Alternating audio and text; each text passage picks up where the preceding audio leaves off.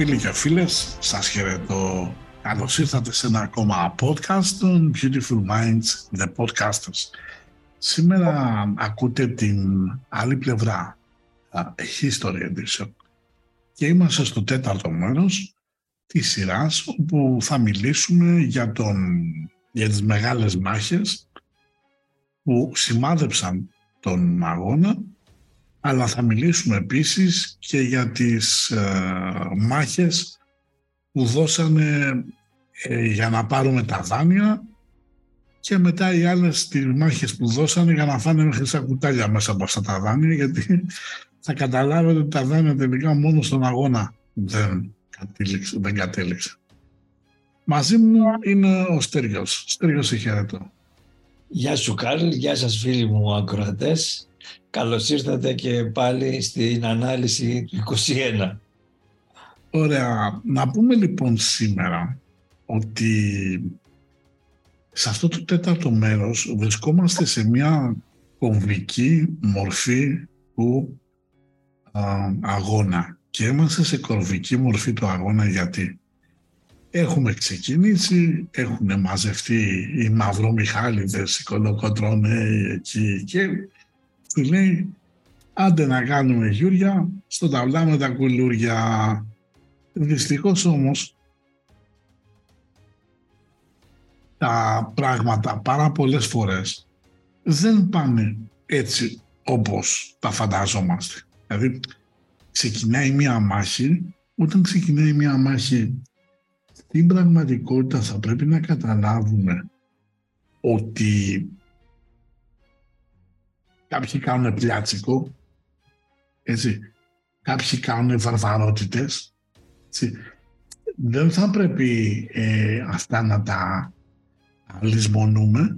Πάμε λοιπόν να ξεκινήσουμε, αλλά πριν ξεκινήσουμε να πω να ξεκινήσει ο Στέριος με τα δάνεια, γιατί είναι και αυτό μια κομβική κατάσταση του αγώνα, διότι ως γνωστόν ο Μαρτίν είναι ο πάρτι που λέγεται διαφήμιση.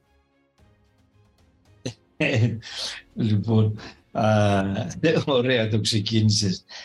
Ε, να πω καταρχάς ότι εχθές ήταν 22 ε, του μηνός, 22 Φεβρουαρίου που πέρασε ο Αλέξανδρος, ο Υψηλάντης πέρασε τον Πούρθο Πόρθο το ποταμό και ξεκίνησε η επανάσταση της Μολδοβλαευχίας. Δηλαδή από σήμερα είμαστε ήδη επαναστατημένοι και έχει ξεκινήσει όλο το μπάχαλο. Οι Τούρκοι φωνάζουν, τι γίνεται, οι Ρώσοι δίνουν πράσινο φως και έχουμε, έχει ξεκινήσει ο πόλεμος. Ε, επάνω στο θέμα των δανείων που γίνανε εκεί το 24 και 25 α, τα πήραμε τα δάνεια.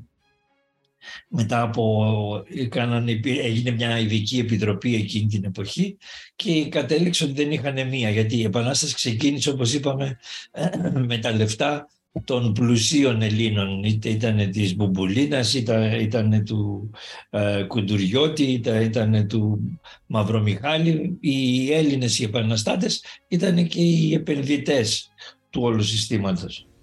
Έγινε λοιπόν μια, μια επιτροπή η οποία είδε ότι δεν μας βγαίνουν τα κουκιά και θέλουμε λεφτά. Και η, η επιτροπή αυτή έστειλε το, τρεις Έλληνες, τον Ζαΐμι, τον Ορλάνδο και τον Λουριώτη στο Λονδίνο. Και επειδή μάλιστα η κατάσταση ήταν τόσο χάλια, δεν είχαν λεφτά για να πάνε και, και γι' αυτό το λόγο πήρανε τους έδωσε λεφτά ο Λόρδον Μπύρον για, να, για τα εισιτήρια που λένε και δεν σου λέω τι θέση πήρανε, σίγουρα πρώτη θέση δεν πήραν. Δεν ξέρω όμως με τι θέση γυρίσανε, γιατί μετά πήγαν λοιπόν εκεί πέρα και ε, μέσα από τα συστήματα του City of London και London Corporate που λέμε στην άλλη εκπομπή γίνανε το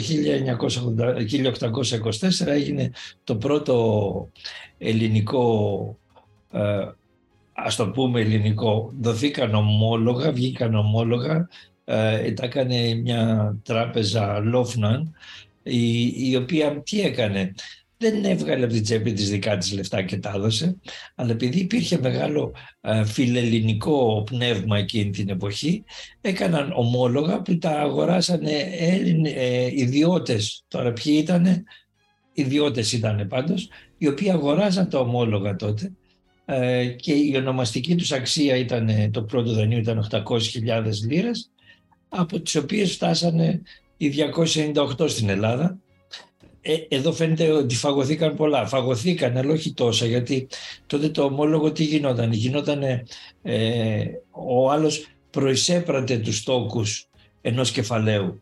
Ε, δεν... την πρώτη δόση. Ε, ναι, ναι, είχαν τέτοια συστήματα και ενώ σου λέγανε ήταν ονομαστικό τα 800 χιλιάρια, στην πραγματικότητα ήταν τα 300-400 που έπαιρνε στα χέρια σου. Από αυτά βέβαια φάγανε πάρα πολλά ε, το, από το πρώτο δάνειο και ειδικά τα φάγει ο εμφύλιος και λένε ο Κουντουριώτης γιατί ε, φαγωθήκανε στο να φαγωθούμε μεταξύ μας. Ε, βέβαια κατηγορηθήκαν οι τρεις που σας είπα οι προηγούμενοι ότι πήγαν στο Λονδίνο και περνάγανε καλά ε, και όλα τα γνωστά. Γι' αυτό το λόγο το 25 ξαναπήγανε και βγάλανε ένα δεύτερο ομόλογο στα 2 εκατομμύρια λίρες πάντα, ε, από την εταιρεία Ρικάρντο, τράπεζα Ρικάρντο. Και από αυτούς πάλι φτάσανε στα χέρια των Ελλήνων τα 816.000, τα οποία υποτίθεται ότι ήταν, όπως είπαμε και προηγουμένως, τα δικαιολογημένα.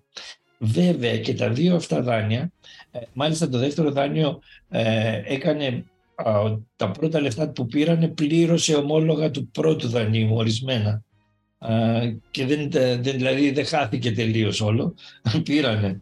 Όμως αυτά τα δάνεια το 1827 η επαναστατική κυβέρνηση τότε είπε ότι παιδιά δεν έχουμε και δεν τα πληρώνουμε. Και έτσι οι φιλέλληνες ή οι επενδυτές εκείνης της εποχής χάσαν ένα μεγάλο ποσό από τις καταθέσεις που είχαν.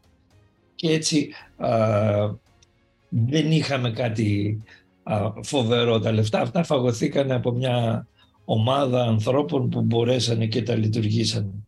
Είτε ήταν η μεριά του βουλευτικού που τα έφαγε, είτε του εκτελεστικού, οι ομάδες που είχαν τότε οργανωθεί για τη διοίκηση της Επανάστασης, τα λεφτά χαθήκανε και το 27 είπανε γεια σας. Και έκτοτε δεν μας ξαναδίνανε λεφτά. Ήρθε το 33 πλέον ε, που δοθήκανε δάνεια, τα οποία όμως δάνεια δοθήκανε ε, με εγγύηση ε, του, των μεγάλων δυνάμεων. Έτσι.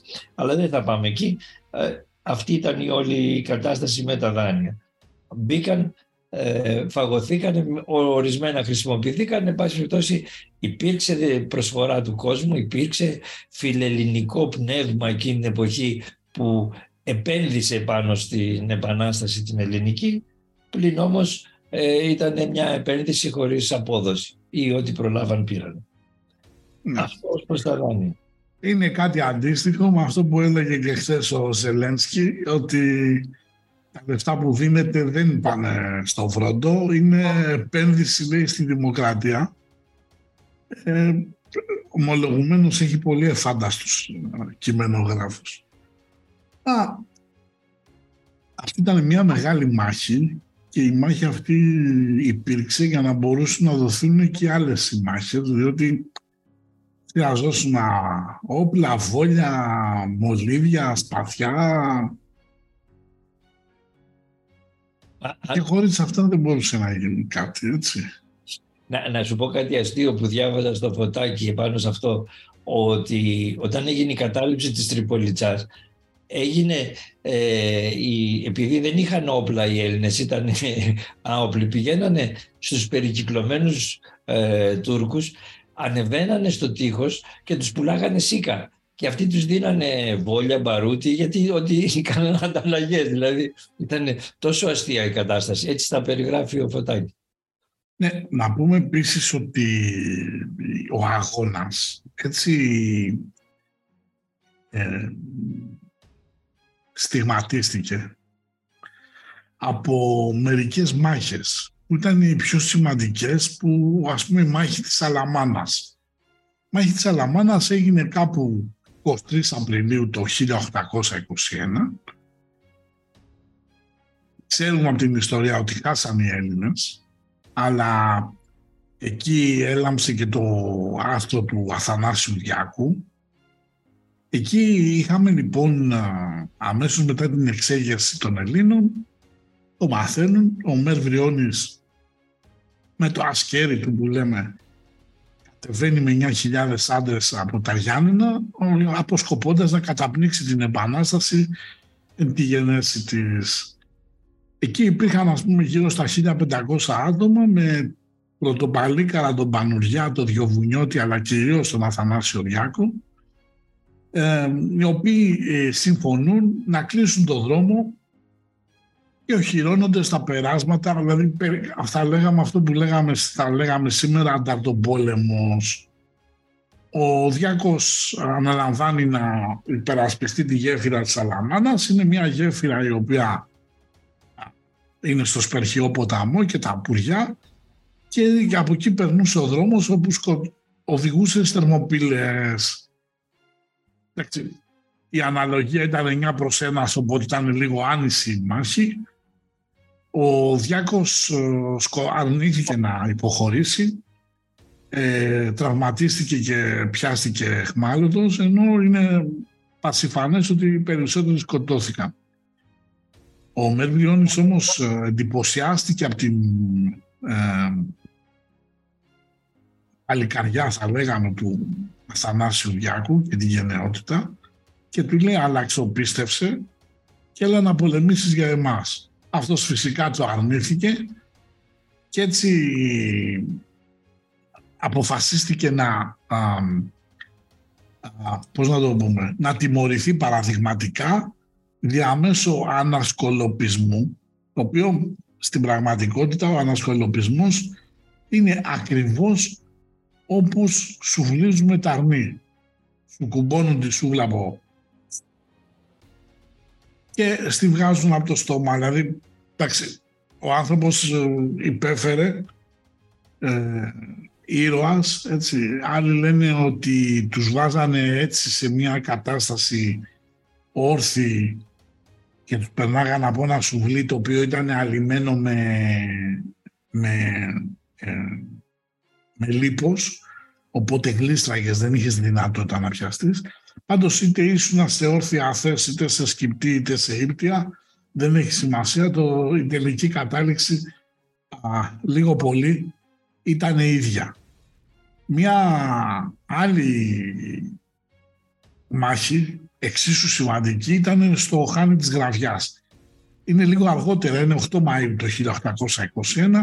Εκεί ο Οδυσσέας Ανδρούτσος με 120 άντρες νικά το στρατό του Ομερβριώνη ο, τα πιστεύω του Ανδρούτσου ήταν ότι έπρεπε πάση θυσία να αντιμετωπίσουν το στρατό του Ομερβριώνη πριν περάσει την Πελοπόννησο από το Γαλαξίδι και καταπνίξει την Επανάσταση.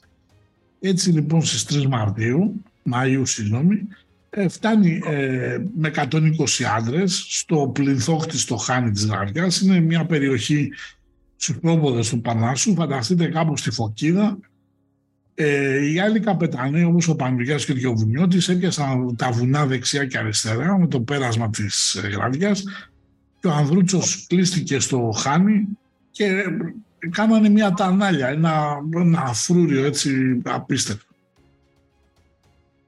Μεγάλη ισχύ πυρός οπωσδήποτε ο Μερβριώνης, αρχίζει, ρίχνει αλλά κυρίως του ρίχνουν ε, και αφού βγαίνει στους επαναστάτες που βρίσκονταν γύρω από τα βουνά, επικεντρώθηκε στο Χάνι, που θεωρητικά θα μπορούσαμε να πούμε ότι ήταν και σε σχέση με την ισχύ πυρός που είχε, πάρα πολύ εύκολο. Τρεις φορές κάνανε επίθεση, αλλά και τις τρεις αποκλείουστηκαν με τεράστιες απώλειες. Ο Μέρβριώνης, εντάξει, σου λέει ξεφτυλιστήκαμε, τι αξιωματικούς για τον μπαλά έχω, ε, βλέπει τις απώλειες, ζητάει, ζητάει να σταματήσουν τις επιθέσεις και στέλνει σήμα και να φέρουν κανόνια την περιοχή της Λαμιάς. Ε, στη μάχη οι Τούρκοι είχαν 300 νεκρούς και 600 τραυματίες. Ε, ήταν μια τεράστια επιτυχία, η οποία όμως είχε και ένα συμβολικό χαρακτήρα, μιας και ε, έδωσε στους Έλληνες τη δυνατότητα να πιστέψουν σε αυτόν τον αγώνα. Μία εξίσου σημαντική, προσπαθώ να τα πάω λίγο με ε, χρονολογική σειρά, είναι η μάχη στο Βαλτέτσι. Η μάχη στο Βαλτέτσι ήταν 12-13 Μαΐου του 1821. Θεωρείται κατά πολλούς ε, ερευνητές ε, σημαντική μάχη της Ελληνικής Επανάστασης και ήταν η πρώτη μεγάλη νίκη των Ελλήνων που τελικά θα οδηγούσε στην άλωση της Τριπολιτσάς. Οι Έλληνες εκεί είχαν ως ε, αρχηγό τον Ολοκοτρώνη ε, καταντροπώνουν με πολύ ισχυρό τρόπο τον στρατό τον οποίο είχε ο Κεχαγιά Μπέις ε, όπου ήθελε να αποτρέψει την άλωση της Τριπολιτσάς και να καταπνίξει την Επανάσταση. Ε, η μάχη που δόθηκε εκεί στην περιοχή του Βαλτετσίου στη Μαντινία ε, δεν υπήρχαν ωράρια εκεί, ξέρετε. Πολεμούσαν συνέχεια. Ε, κινδύνευσαν οι Τούρκοι να περικυκλώσουν και ο Κεχαγιάς Μπέης διατάζει υποχώρηση έτσι είχαν 500 νεκρούς, 600 τραυματίες, ενώ οι Έλληνες στα δικά μας τη μεριά μόλις 4 νεκρούς και 17 τραυματίες. Το καλό ήταν ότι έπεσε μεγάλος αριθμός πολεμικού υλικού ε, που έδινε την ικανότητα να εξοπλίσει 4.000 άντρες και ήταν μια νίκη κομβική μιας και οδήγησε στην άλωση της Τριπολιτσάς Πάμε στην άλωση της Τριπολιτσάς. Η άλωση της Τριπολιτσάς είναι ιδιαίτερα κομβικό σημείο. Και είναι ιδιαίτερα κομβικό σημείο γιατί. Γιατί φανταστείτε ότι οι Έλληνες αρχίζουν και παίρνουν κεφάλι που λέμε. Η Τριπολιτσά η μάχη έγινε 23 Σεπτεμβρίου 1821 οπότε έχουμε μια χρονική ε, απόκληση από τις προηγούμενες μάχες. Ήταν το σημαντικότερο οικονομικό κέντρο αλλά και στρατιωτικό και διοικητικό ε, έδρα του Βιλαετίου του Μοριά και διοικητή του Πασάμ του Μοριά είχε τύχη μήκος 3,5 χιλιόμετρων και ύψους 4 μέτρα και πάχους 2 μέτρα και είχε πύργους με διπλές πολεμίστρες, 30 κανόνια, δηλαδή δεν ήταν κάτι το εύκολο και ε, μην ξεχνάμε ότι οι Έλληνες δεν ήταν μαθημένοι να πολεμάνε όπως ήταν τότε παρατεταγμένοι εσείς απέναντι εμείς μας δείχνετε, σας δείχνουμε και όποιος επιβιώσει ε, δουλεύανε λίγο ανταρτοπόλεμο έτσι. δεν μπορούσαν ούτε εκπαιδευμένος στρατός ήταν ούτε νόνια είχε, ούτε πολλά όπλα, οπότε ο καθένας ράβει τη μάχη όπως την, το συμφέρει. Ε, ο Κολοκοντρώνης επιμένει για την άλωση της Τρίπολης και συναμβάνει το σχέδιο της πολιορκίας της.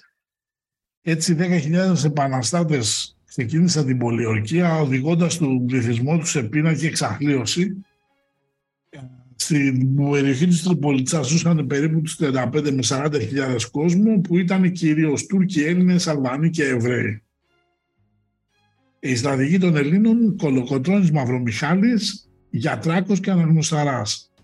Αρχιστράτηγος επιχείρησης ορίστηκε ο Πετρόμπεης Μαυρομιχάλης, εντάξει, μην τρώτε παπά, αλλά ο ηθήνο νους ήταν ο Θοδωράκης Κολογοτρώνης.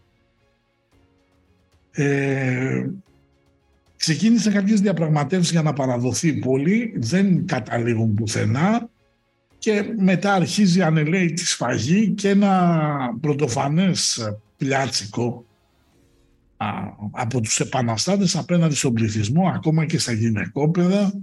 Οι μόνοι που έφυγαν αλόβητοι, ήταν οι Αλβανοί, μετά από συμφωνία που έκαναν με τον Κολοκοτρώνη και με την πρόσχεση να ενωθούν με τον Αλή Πασά στα Γιάννενα για να πολεμήσουν εναντίον του Σουλτάνου. Αυτή η μάχη, για να κάνουμε και ένα διάλειμμα να μιλήσει και ο Στέργιος, ήταν τόσο αιματηρή που ακόμα και σήμερα μετά από δύο και πλέον αιώνες μας λένε ότι ήμασταν πάρα πολύ βάρβαροι. Δηλαδή, ε, χαρακτηριστικό παράδειγμα έπιασε ο Κολοκοτρώνης έναν παπά ο οποίος μετέφερε μηνύματα των Τούρκων και τον έκτισε. Τον έβαλε σε... τον έκτισε ζωντανό σε τείχο.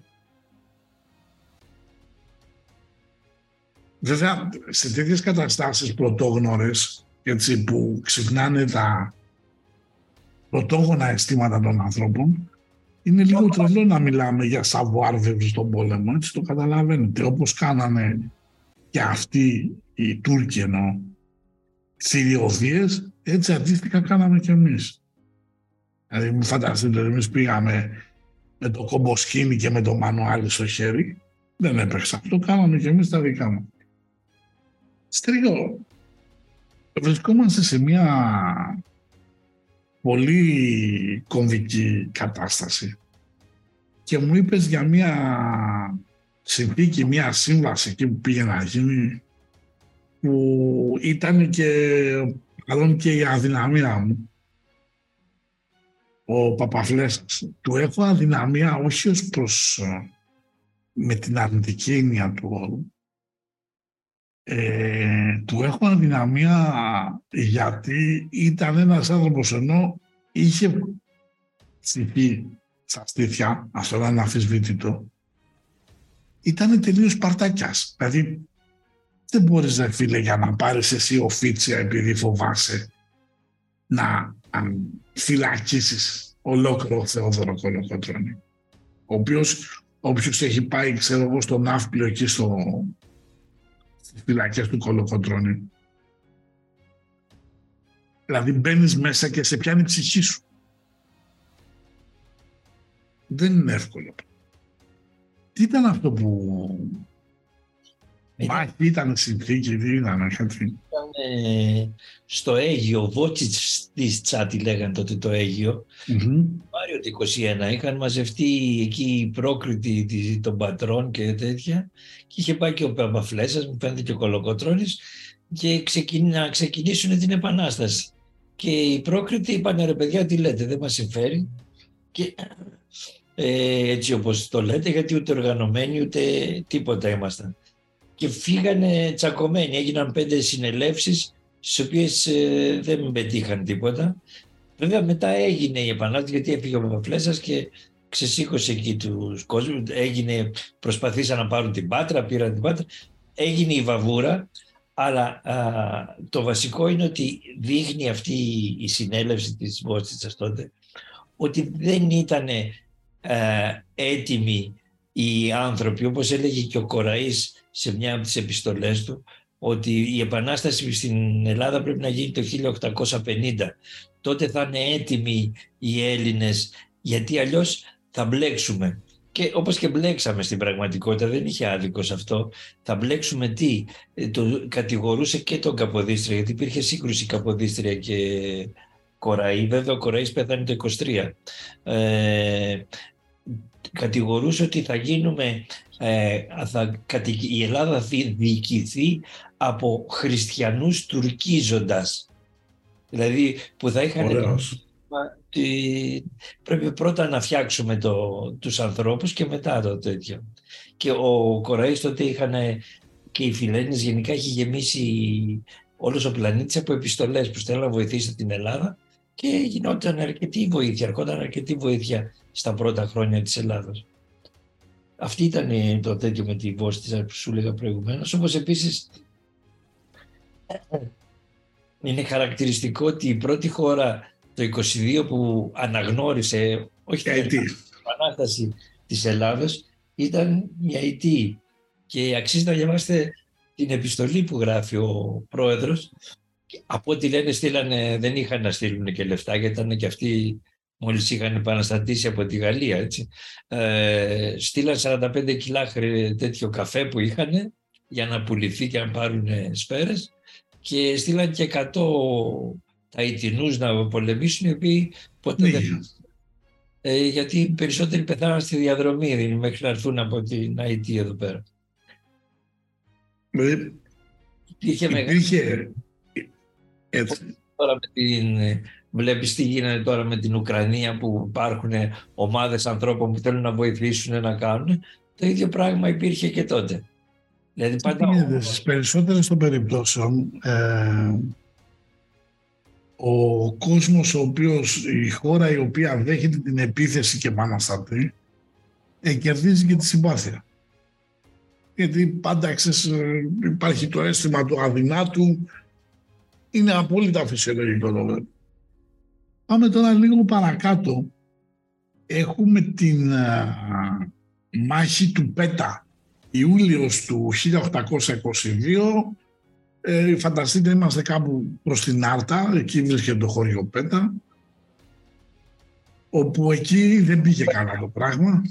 Έτσι, από τη μια μεριά ήταν οι Έλληνες, ε, ένα τάγμα φιλελλήνων, ένα σώμα επτανησίων απέναντι στον τακτικό Οθωμανικό στρατό, ο οποίος ήταν ενισχυμένος με τουρκαρβανούς μισθοφόρους μεγάλες απώλειες παρά τη λυσαλέα αντίσταση και κυρίως των Φιλελλήνων και των Επτανεσίων.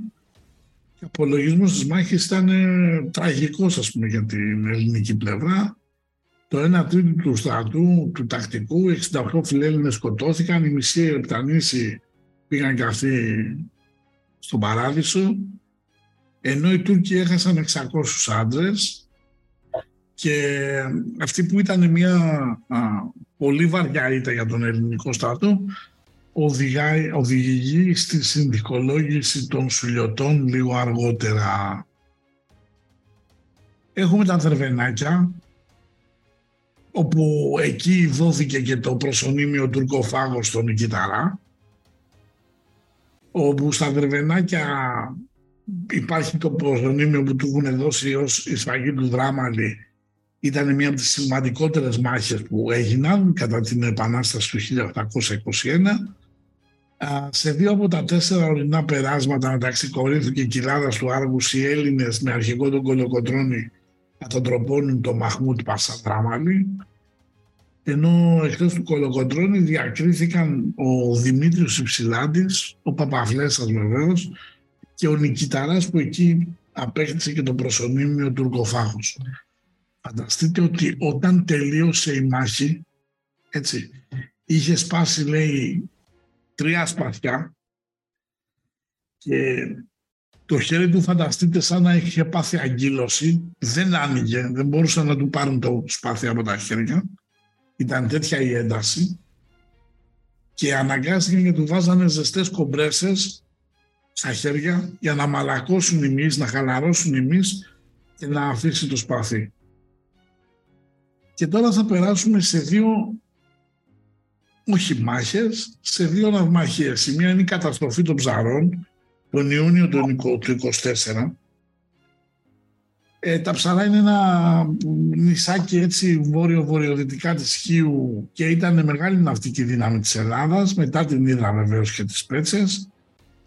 Ε, είχε ο Πιπίνος, ο Κανάρης, ο Παπανικολής ήταν από εκεί, ήταν μεγάλη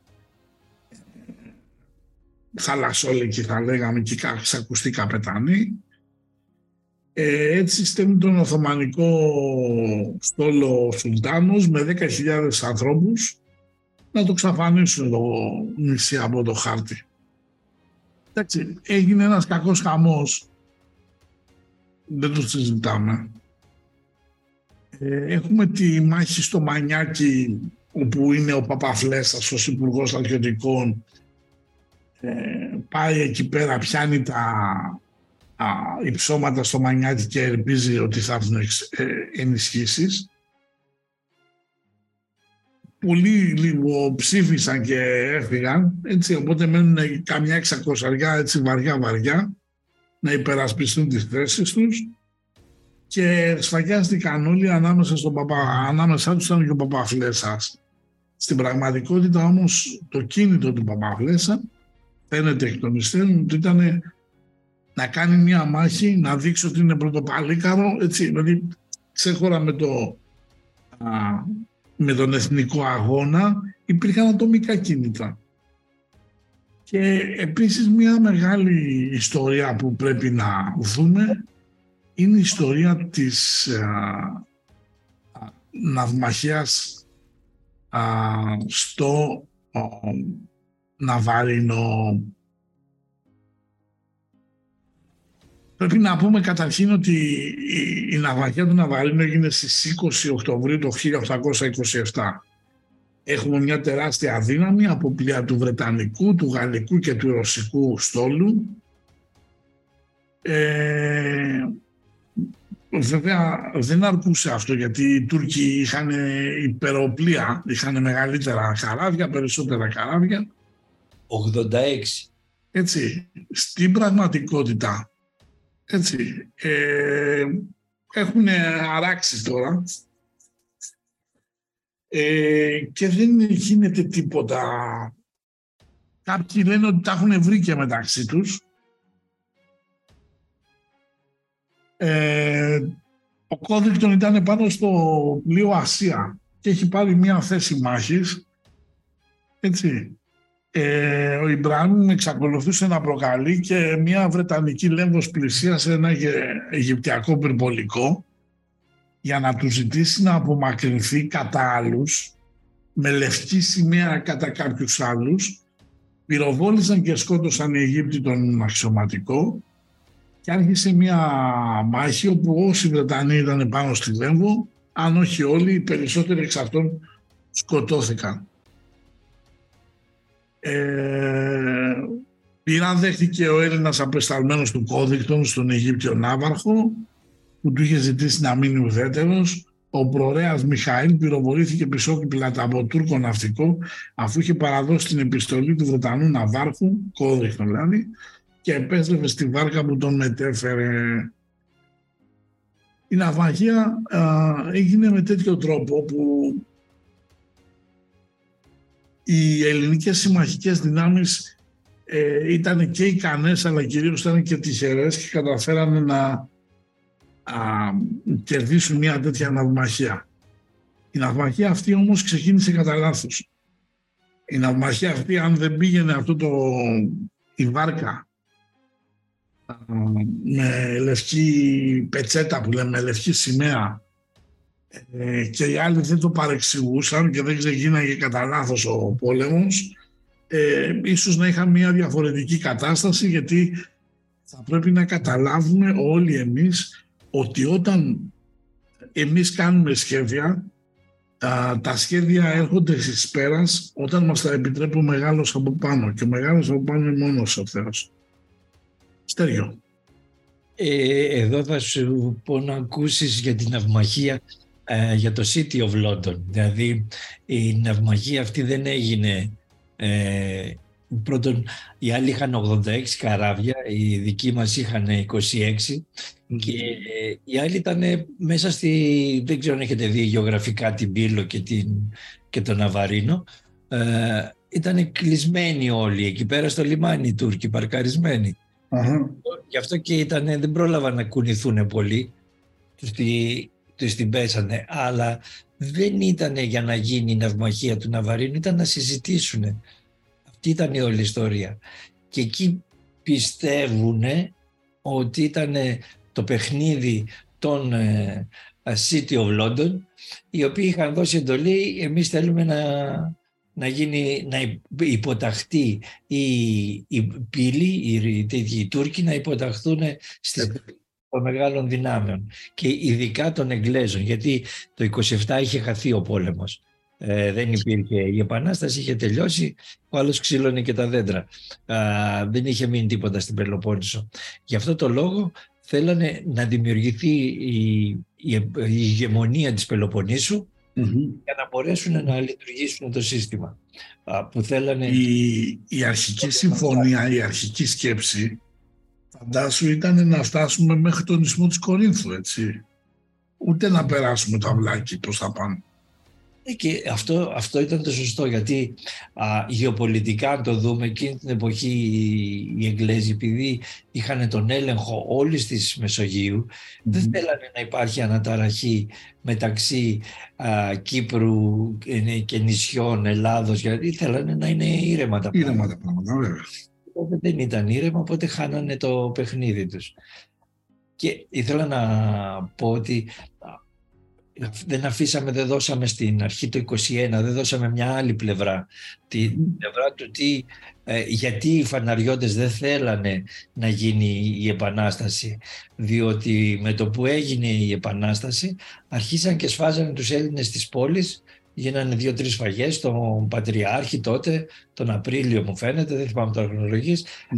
γινόντουσαν συνέχεια σφαγές των Ελλήνων με διάφορες δικαιολογίες και στην πόλη και στη Θεσσαλονίκη. Έγινε μεγάλες φαγές. Και αυτές οι σφαγές που γίνανε στη Βόρειο Ελλάδα και στη Μακεδονία ήταν αυτές που κρατήσανε τις επαναστάτες, γιατί η επανάσταση δεν έγινε μόνο στην Πελοπόννησο. Επανάσταση έγινε στη Σάμο, έγινε στα νησιά τα περισσότερα και στη Μακεδονία και στη Θεσσαλία αλλά αυτοί είδαν ξαφνικά ότι ήταν ε, η Μακεδονία και η Θεσσαλία είναι παιδιάδες. Τις παιδιάδες στέλνει στρατό και ε, τους παίρνει όλους παραμάζολα. Οπότε σταματήσαν να κάνουν επανάσταση γιατί δεν, δεν είχαν backup από πίσω. Οι Ρώσοι που τους είχαν υποσχεθεί με τον Καποδίστρα είχαν στείλει χαρτιά και λέγανε σφάχτε τους, δεν, δεν είμαστε υπέρ της επανάστασης. Και μετά okay. όταν το 29 οι Τούρκοι με τους Ρώσους άρχισαν να φτιάχνουν πάλι τα πράγματα.